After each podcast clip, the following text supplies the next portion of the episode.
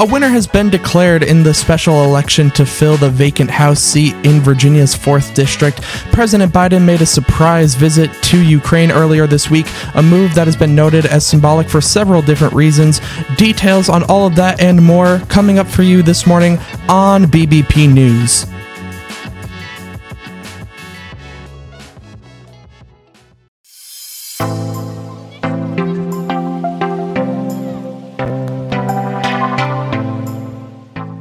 Welcome back, everyone, to another episode. It is Friday, February 24th, another end of the week. We are back with another news episode. As always, it is just me this morning. Chris, unfortunately, could not join us for this episode, but you do have me. A bit of a shorter episode for you guys this morning, but there's news nonetheless to talk about. But before we get into any of that, let's look at the weather headed into this weekend.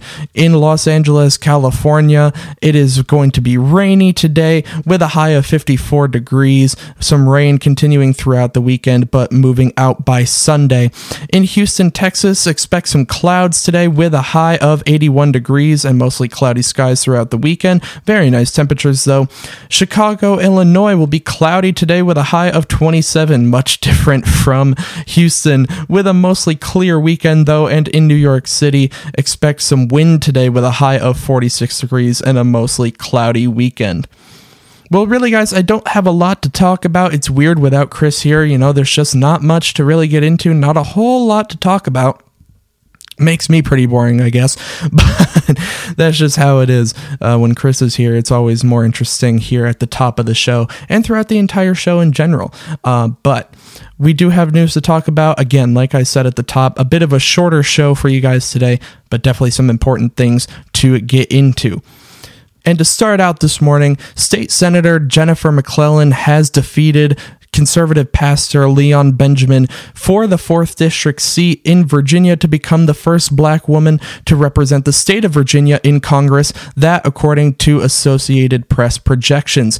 McClellan, a Democrat from Richmond, bested Benjamin in his third bid for the 4th District seat, which was vacated back in November after the death of Democratic Representative Donald McEachin and McClellan described McEachin as a longtime friend and mentor. Now, the 50 year old McClellan was widely expected to win this deep blue Richmond anchored district, which stretches to the North Carolina border. However, it's important to look at this from the broader arc of history. A city that's still contending with its Confederate past, as well as a country that's still reckoning with the consequences of slavery, as well as segregation and, quote, massive resistance. This win for McClellan is historic. To date, only three black men have represented the state of Virginia in Congress, including McEachin and Representative Robert C. Scott, also known as Bobby Scott. And McClellan, a corporate lawyer, brings roughly 17 years worth of legislative experience from the General Assembly to Congress, having first been elected to the House of Delegates back in 2005. President Biden surprised everybody earlier this week, showing up in Ukraine on President's Day to meet with President Zelensky of Ukraine and his wife. But why is this such a big deal? Why is it something that everyone is talking about at this moment? Well, while it is true that it's very common for U.S. presidents to travel to war zones to visit U.S. troops currently serving, it is very, very rare for U.S. presidents to travel to active war zones where there is no U.S. military presence and no U.S. troops fighting. This just doesn't happen for a number of reasons, but one of the biggest is because of the security risks that the trip places on the U.S. president as well as the place he is traveling to, especially with no U.S. military backup. And while we did know already that the president would be traveling to our NATO ally Poland this week, ahead of the one year anniversary of the Russian invasion of Ukraine, it wasn't until Friday that the president reportedly decided to also stop in Ukraine.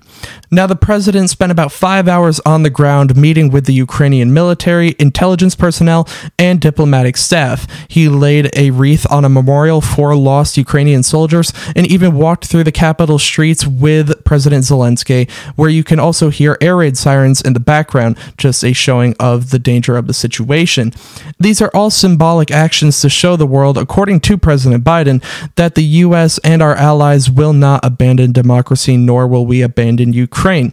However, this trip wasn't purely symbolic, as it marked another round of aid from the U.S. to Ukraine. This time it's another $500 million in weapons and supplies that Ukraine has been asking for. Now, it's also important to understand that this is not new money being spent. This is money that was already set aside by Congress back in December specifically for Ukraine. And for that, President Zelensky did show his appreciation.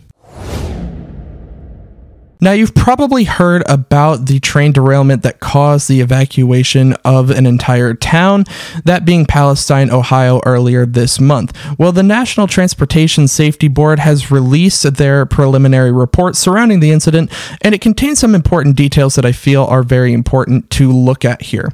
So, let's go through some of these main points from the report and get an understanding of what exactly happened, at least from what we know now.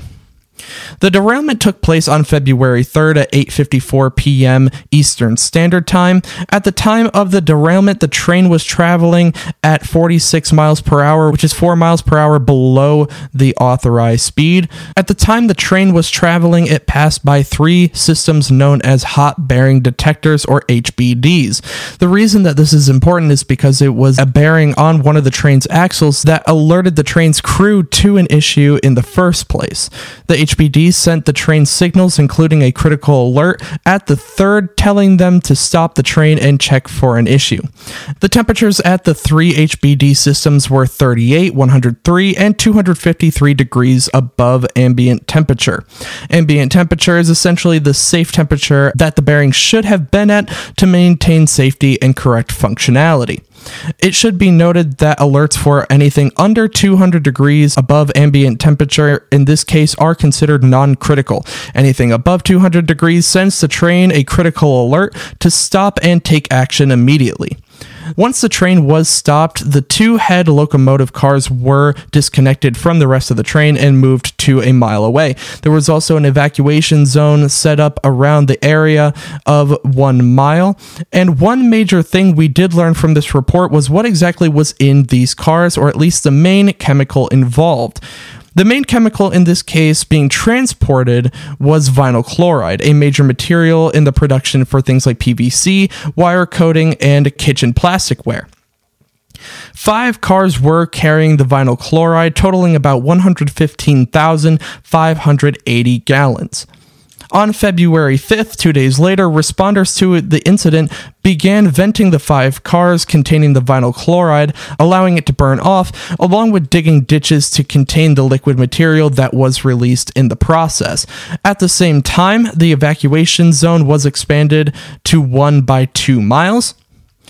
Investigators found that car 23 was the first to derail, and residential surveillance footage appeared to show a wheel bearing in its final stage of overheat failure. This is all we've really been given at this time, and more investigations are underway, including a study of the chemicals involved, as well as studying and testing of the failed bearing and wheel set. More reports are expected as the investigation continues, but if you want to read this full four page report, it will be linked in the show notes. Meanwhile, residents of Palestine have returned to the town. Initially, 2,000 had been evacuated, and efforts are still underway to ensure that everything, including the water, is safe for the residents as well as those of the surrounding areas. Now, getting into rapid news, R. Kelly, already serving a 30 year sentence for racketeering and sex trafficking, was given another 20 years in a federal child pornography case. 19 of the 20 years are to be served concurrently with his 30 year sentence. The last year will be served consecutively. And President Biden announced on Thursday that he was nominating former MasterCard CEO Ajay Banga to lead the World Bank, noting his expertise in critical global issues, including climate change. But now, getting into good news for this morning, I just have kind of a really nice story, right? And another showing that animals are just incredible. So, a dog escaped from their owner's home one day and actually returned to the shelter that they had been adopted from. Bailey, a husky mix, had initially been adopted from a shelter in Texas by a family, but one day escaped from the home. 36 hours later, Bailey showed up back at that shelter 10 miles away, ringing the doorbell with her nose. They immediately let her inside and reunited her with the family, but just the fact that she was able to travel 36 hours, 10 miles away from the home back to the shelter, it's still unknown how she even found her way back and what she did to survive in that time, but just an absolutely incredible story of a dog finding their way back to the shelter that they came from. And luckily, again, they were reunited with the family, and so everyone is happy, everyone's safe. But I just found this story incredible. The fact that, again, she traveled 36 hours, 10 miles from the home of the family back to the shelter and rang the doorbell with her nose. I want to see this. I want to see a video of this because that is adorable. Uh, we, we are undeserving of pets. They are truly incredible. But that is the end of this Friday morning episode, you guys. We'll be back here on Sunday morning with a week ahead and back again on Monday with a news episode to round out your weekend. But until then, you guys, we'll see you later. Have a great start to your weekend.